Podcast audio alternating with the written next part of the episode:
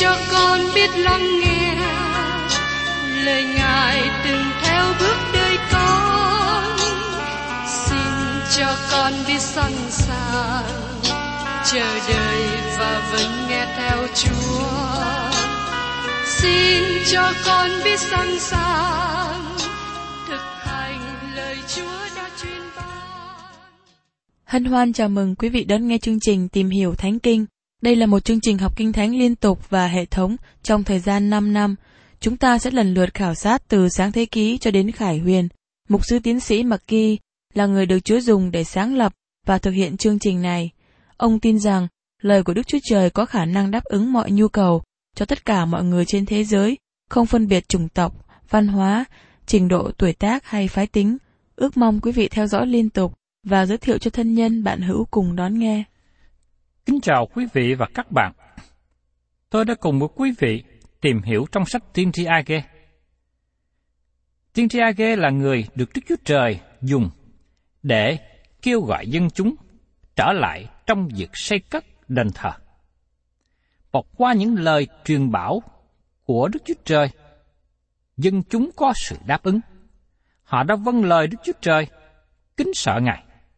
Và sau đó, chúng ta thấy Đức Chúa Trời có lời xác chứng đối với họ. Mời quý vị cùng xem trở lại ở trong sách Age, đoạn 1 câu 13.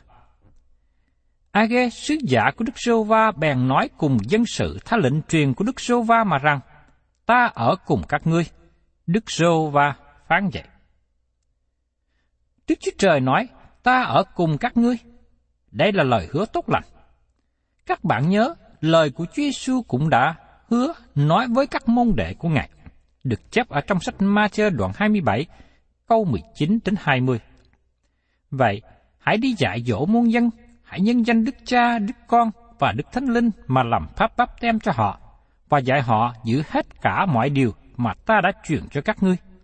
Và này, ta thường ở cùng các ngươi luôn cho đến tận thế. Đức Chúa Trời không nói rằng Ngài ở với các bạn khi các bạn ngồi chơi hay là không làm việc chi hết. Ngài nói rằng Ngài sẽ ở với các bạn khi các bạn vâng theo lời của Ngài. Đó là chỗ phước hạnh và thông công, và các bạn không thể có nơi nào tốt hơn điều đó. Xin hãy chú ý đến những người lãnh đạo sốt sắng bắt tay vào công việc. Trong AG đoạn 1 có 14. Đoạn Đức Rô Va dục lòng Sorobaben, con trai của Salathiel, quan trấn thủ Juda, và dục lòng Jehoshua, con trai của Josadak, thầy tế lễ cả, và dục lòng cả dân sự sót lại. Họ đều đến và làm việc nơi nhà Đức Sô Va dạng quân là Đức Chúa Trời mình. Thật là quan trọng khi thấy người lãnh đạo đất nước bắt tay hành động. Sorobaben, con trai của Salathiel, quan trấn thủ Judah. Ông thuộc về dòng dõi nhà vua. Con trai Salathiel có nghĩa là cầu hỏi Đức Chúa Trời trong sự cầu nguyện. Và Jehoshua, con trai của Josadak, ông là thầy tế lễ cả trong thời gian Babylon xâm chiếm. Vì thế, chúng ta thấy người lãnh đạo chính quyền và tôn giáo hiệp cùng với dân chúng làm công việc của Đức Chúa Trời. Và tiếp đến trong Age đoạn 1 câu 15. Ấy là ngày 24 tháng 6 về năm thứ hai đời vua Darius. Đây là ngày 24 tháng 9 năm 520 trước công nguyên. Sứ điệp thứ nhất được ban ra vào ngày 1 tháng 9 năm 520. Khi Đức Chúa Trời kêu gọi họ, dân chúng đáp ứng lời kêu gọi này và hiệp lại cùng nhau để tiến hành công trình xây cất đền thờ của Đức Chúa Trời ở Jerusalem. Họ lên núi đốn cây và xây cất đền thờ. 24 ngày sau, tiên tri Age ban cho họ sứ điệp thứ hai từ Đức Chúa Trời. Ngài xác chứng ở cùng họ. Age là một người có trật tự. Ông tỏ bài qua sách này. Ông cũng là người giỏi về hành chánh và ghi chép cách đầy đủ. Ông là người sống thực tế ở trên đất. Ông giúp dân chúng xây dựng lại đền thờ. Và khi họ hiệp chung làm việc, Age tiếp tục khích lệ họ. Kết quả đến thật lớn lao. Đức Chúa Trời rất vui lòng và Ngài được vinh hiển. Và thưa các bạn, trong Age đoạn 2, chúng ta thấy sự nản lòng của dân chúng và sự khích lệ của Đức Chúa Trời. Dĩ nhiên, đền thờ thứ nhì ở Jerusalem nhỏ hơn đền thờ thứ nhất của Salomon xây dựng trước đây. Bởi thế, gây nên sự nản lòng. Nhưng Đức Chúa Trời đáp ứng lại với điều này. Mời quý vị cùng xem ở trong AG đoạn 2 câu 1.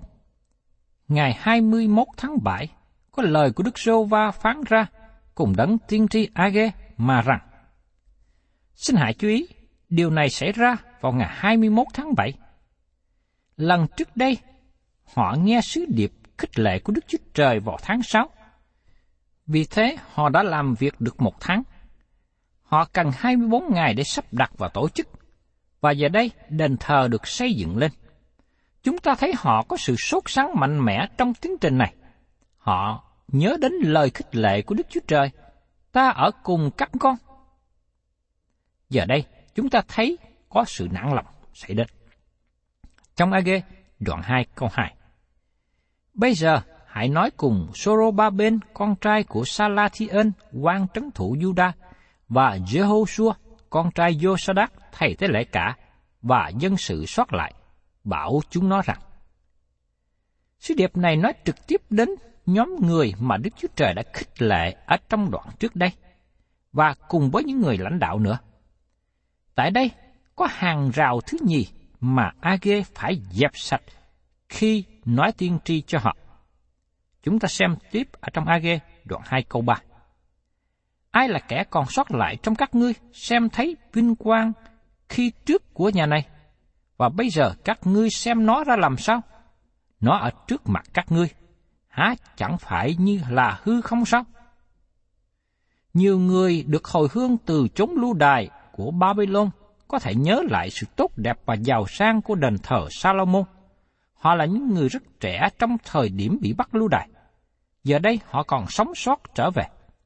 Đền thờ này giống như cái nhà nhỏ khi so với đền thờ nguy nga sáng chói của Salomon. Dù rằng đền thờ của Salomon không có lớn, nhưng họ nhớ đến sự lộng lẫy với nhiều vàng bạc được dùng trong việc xây dựng.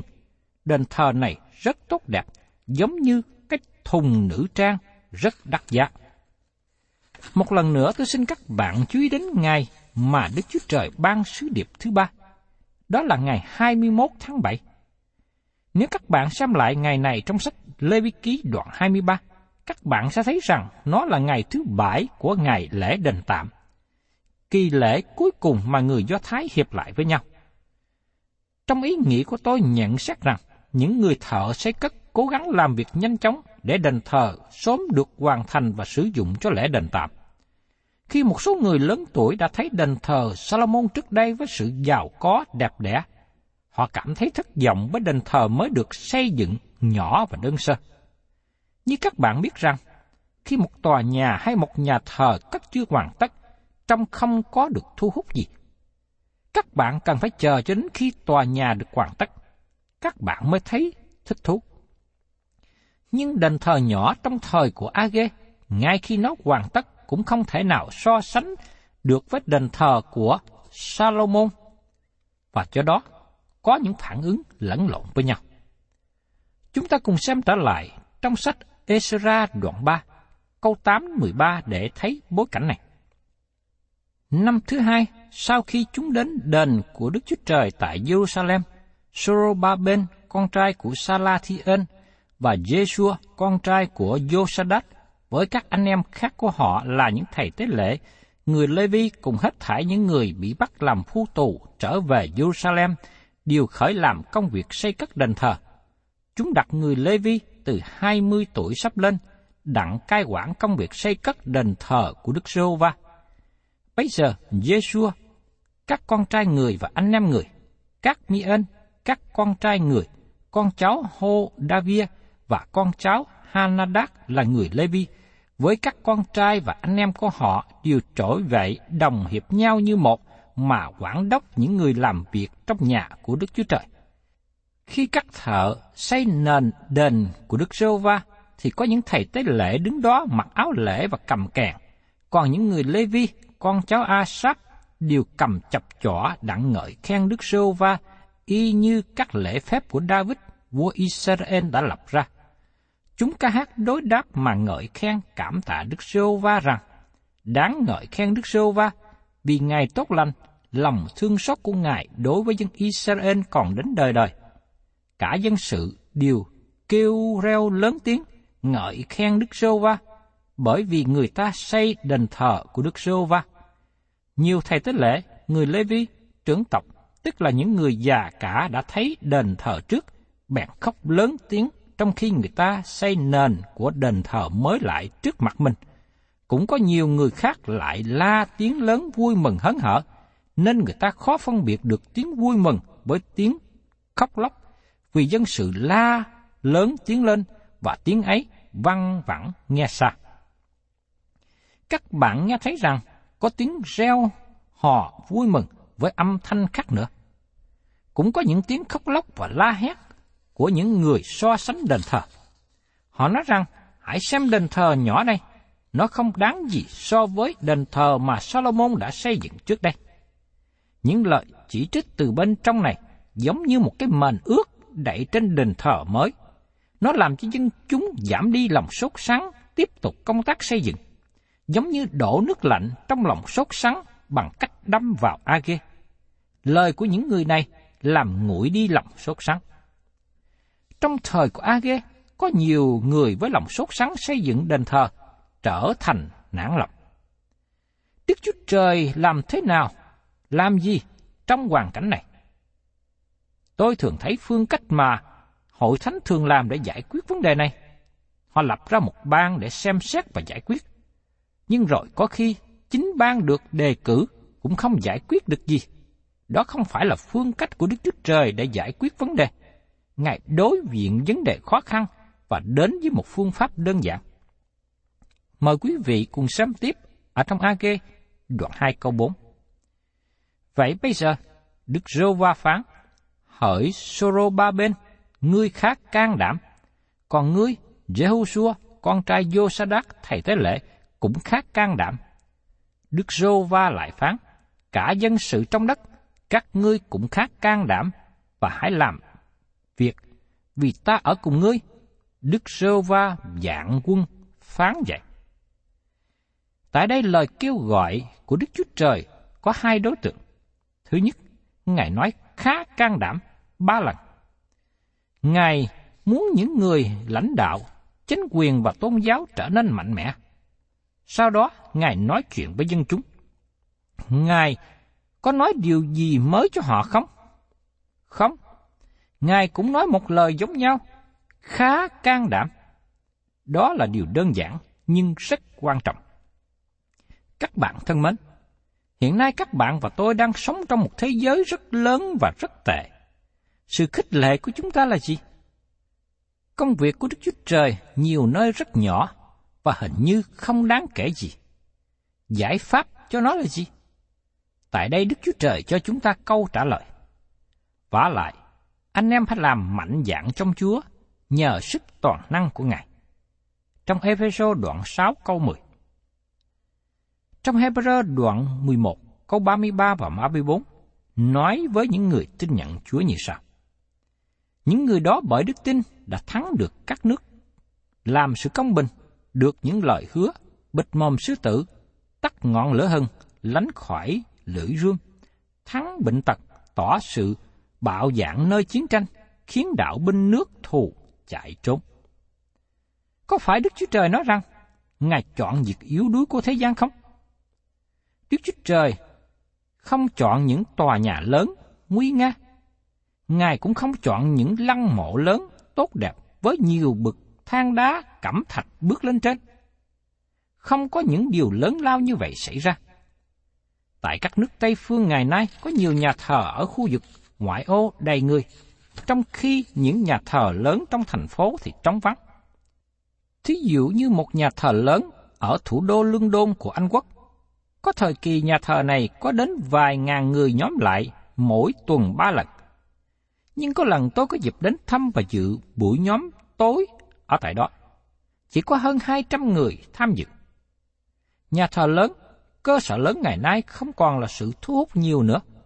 Có một số nhà thờ lớn ngày nay không còn có người ngồi dự nhưng tôi có dịp đi thăm viếng và dự nhóm tại một vài hội thánh nhỏ ở khu vực ngoại ô hay những thành phố nhỏ. Tôi thấy người tham dự đầy nhà thờ. Và có nơi người ta còn đứng ngoài cửa nữa. Có nơi vào ngày Chủ nhật, có đến ba sức thả phượng. Ngày nay chúng ta cần trở nên mạnh mẽ trong Chúa. Điều này được nhắc lại nhiều lần trong lời của Đức Chúa Trời. Phaolô đã viết thư cho người mục sư trẻ Timôthê như sau: Vậy, hỏi con, hãy cậy ân điển trong Chúa Giêsu Christ mà làm cho mình mạnh mẽ. Trong Timôthê thứ nhì, đoạn 2 câu 1. Thư Timôthê thứ nhì là lời từ biệt sau cùng của Phaolô cho người con tinh thần của ông. Phaolô nói: Hãy trở nên mạnh mẽ trong Chúa. Đây là một lời khích lệ rất cần thiết, không phải cho Timothy ngày trước mà thôi, nhưng cho tôi và quý vị ngày hôm nay là những người theo Chúa và thờ phượng hầu việc Ngài. Đức Chúa Trời đang nói với các bạn và tôi. Anh em hãy tỉnh thức, hãy vững vàng trong đức tin, hãy dốc trí trượng phu và mạnh mẽ. Trong Cô Đinh Tô thứ nhất đoạn 6 câu 13. Phaolô viết thư cho cơ đốc nhân còn non trẻ trong hội thánh Corinto. Ông kêu gọi họ hãy rời bỏ vị trí trẻ em và đến mức trưởng thành. Hãy trở nên mạnh mẽ trong Chúa chúng ta rất cần sự mạnh mẽ để làm công việc của Đức Chúa Trời. Phaolô không bỏ qua cơ đốc nhân ở Corinto. Khi ông viết thư lần thứ hai, ông nói ở trong Corinto thứ nhì, đoạn 4 câu 10. Và những khí giới mà chúng tôi dùng để chiến tranh là không phải thuộc về xác thực đâu, bèn là bởi quyền năng của Đức Chúa Trời có sức mạnh để đạp đổ các đồng lưỡi. Tôi có đặt ân hầu việc Chúa tại một hội thánh lớn tôi tiếp tục công việc của những người đi trước, những người đã sáng lập hội thánh trước đây. Tôi rất kính mến với những người đã hầu việc Chúa xây dựng hội thánh trước đây, dầu rằng tôi không có đồng ý tất cả mọi điều họ làm. Nhưng mỗi khi tôi bước lên tòa giảng, tôi nhìn lên Đức Chúa Trời và nói thầm, Lại Chúa, con không có khả năng, con không xứng đáng để làm công việc này. Con cầu xin Ngài thêm sức cho con. Tôi cảm tạ Đức Chúa Trời vì sự yếu đuối của tôi. Và Ngài là đấng làm cho chúng ta trở nên mạnh mẽ. Vũ khí cho chiến trận của chúng ta không phải là xác thịt này, bèn là bởi quyền năng của Đức Chúa Trời có sức mạnh để đạp đổ các đồn lũy. Tôi thưa với Chúa nhiều lần, lại Chúa, nếu có bất cứ điều gì xảy ra cho con hiện nay, xin Ngài giúp sức cho con, bởi vì Ngài biết rằng con không có sức để làm nổi việc gì. Trong câu Đinh Tô thứ nhì đoạn 10, câu 5 và câu 6 Phaolô nói tiếp tục. Nhờ khí giới đó, chúng tôi đánh đổ các lý luận, mọi sự tự cao nổi lên nghịch cùng sự hiểu biết Đức Chúa Trời, và bắt hết các ý tưởng làm tôi dân phục đấng Christ. Cũng nhờ những khí giới đó, chúng tôi sẵn sàng phạt mọi kẻ chẳng phục, khi anh em đã chịu lý trọn rồi. Nói một cách khác, các bạn cần biết chắc rằng các bạn và tôi đang ở trong sự vâng lời Đức Chúa Trời. Không có sự khác biệt nào giữa công việc lớn và công việc nhỏ. Chúng ta cần nhớ rằng, hãy vững mạnh. Đức Chúa Trời nói với dân Israel, đền thờ mới xây dựng hiện nay không có lớn so với đền thờ Salomon xây dựng trước đây. Chúa biết điều đó. Nhưng hãy trở nên mạnh mẽ, hãy can đảm, Đó là lời Chúa kêu gọi, và Ngài nói điều đó ba lần.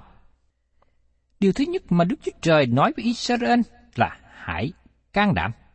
Và điều thứ hai, Ngài kêu gọi họ hãy làm công việc. Hãy tiếp tục với công việc mà Đức Chúa Trời truyền bảo. Hãy để Đức Chúa Trời là đấng xác định ai làm công việc lớn nhất. Khi chúng ta vào trong thiên đàng và đứng trước sự hiện diện của Đấng Christ, tôi nghi ngờ rằng chúng ta sẽ tìm ra những người làm những công việc lớn mà chúng ta không biết. Thí dụ như một bà trong hội thánh, bà chỉ có một đứa con trai. Chồng của bà đã rời bỏ mẹ con bà. Bà cố gắng sống nuôi dưỡng đứa con trai lớn lên trong đường tinh kính Chúa. Và khi nó lớn lên, đứa con trai này đi làm việc truyền giáo. Bà rất trung tín trong việc dạy con, ủng hộ con bà hầu việc Chúa. Bà không hề có một lần nào giảng cho một ngàn người nghe, nhưng bà chỉ có cơ hội giảng cho một đứa con trai. Đó là tất cả những gì mà Đức Chúa Trời gọi bà làm.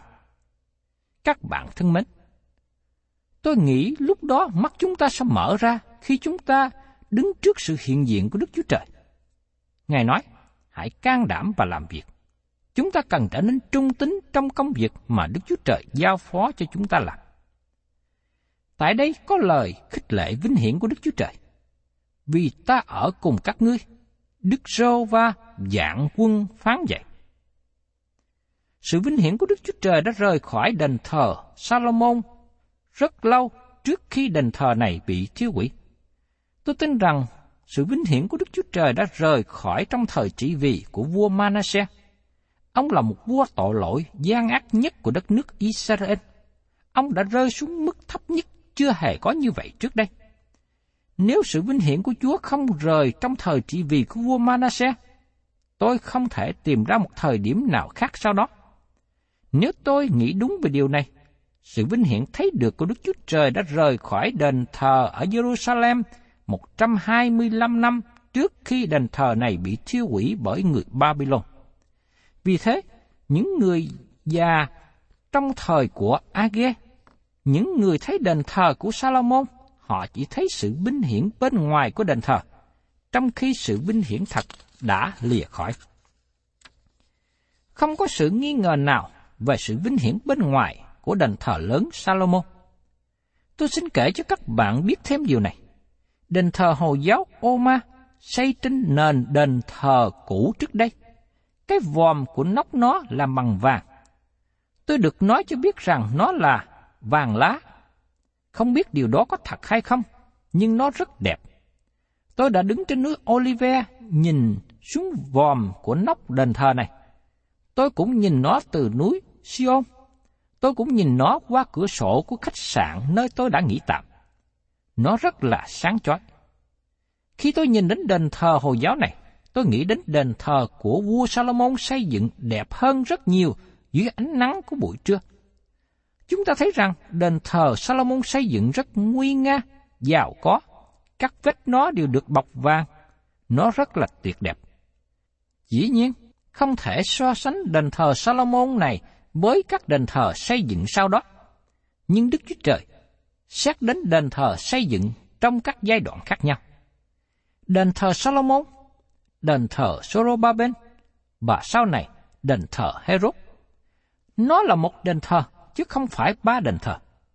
Vì thế nó ở trong một đường như một đền thờ mà Chúa Giêsu đến. Đấng Christ là sự vinh hiển của Đức Chúa Trời. Ngài là Đức Chúa Trời được vinh hiển trong xác thịt. Sứ đồ Giăng nói rằng, chúng ta đã nhìn thấy sự vinh hiển của Ngài, nhưng nó được che đậy trong thể xác con người, vì Chúa Giêsu không phải chỉ đi vào đền thờ một lần, nhưng rất nhiều lần. Vì thế Đức Chúa Trời nói với các thợ xây cất nản lòng trong thời của Age, đền thờ nhỏ này không đáng bao nhiêu, nhưng Chúa ở cùng các người. Các bạn thân mến, đây mới là điều thật sự tốt hơn là các đền thờ lớn, nhà thờ lớn mà không có người ở trong đó. Điều này cũng giống với hình ảnh đối nghịch trong thời hiện nay của chúng ta. Có những nhà thờ lớn, nhưng băng ghế trống, lạnh lẽo, giống như nơi chết. Nhưng lại có những nhà thờ nhỏ ở góc đường, ở những nơi xa xôi, có đầy người dự. một sư trung tín giảng dạy lời của Đức Chúa Trời. Chúng ta cần có cái nhìn đúng. Điều gì là thật, điều gì không thật, điều gì Đức Chúa Trời ban phước và điều gì Đức Chúa Trời không bàn phước. Và tiếp đến trong AG đoạn 2 câu 5. Lời giao ước mà ta lập với các ngươi khi các ngươi ra khỏi Egypto cùng thằng ta ở giữa các ngươi, chớ sợ hãi. Dầu rằng đền thờ mới xây không có sự thu hút, nhưng Đức Chúa Trời nói rằng, thần ta ở giữa các ngươi. Điều này thật sự tốt hơn một đền thờ rất nguy nga mà không có sự hiện diện của Đức Chúa Trời. Điều này tỏ bài sự khác biệt về công tác của Đức Thánh Linh trong thời kỳ cũ ước và trong tân ước. Trong thời đó, Đức Thánh Linh ở giữa dân Ngài, và trong thời của chúng ta, Đức Thánh Linh ở trong những người tin nhận Chúa Giêsu. Ngài đã thay đổi vị trí. Đây là phước hạnh lớn mà những người ở trong đấng Christ có được. Vì thế, con cái của Đức Chúa Trời ngày nay không nên sống trong sự sợ hãi nữa. Đây là một lời an ủi đầy khích lệ và xin Chúa cho tôi và quý vị chúng ta tiếp tục thờ phượng hầu việc Chúa vì biết rằng Chúa đang ở cùng. Thân chào tạm biệt quý vị và xin hẹn tái ngộ cùng quý vị trong chương trình Tìm hiểu Thánh Kinh kỳ sau. Cảm ơn quý vị đã đón nghe chương trình Tìm hiểu Thánh Kinh. Nếu quý vị muốn có loạt bài này, xin liên lạc với chúng tôi theo địa chỉ sẽ được đọc vào cuối chương trình. Kính chào quý thính giả.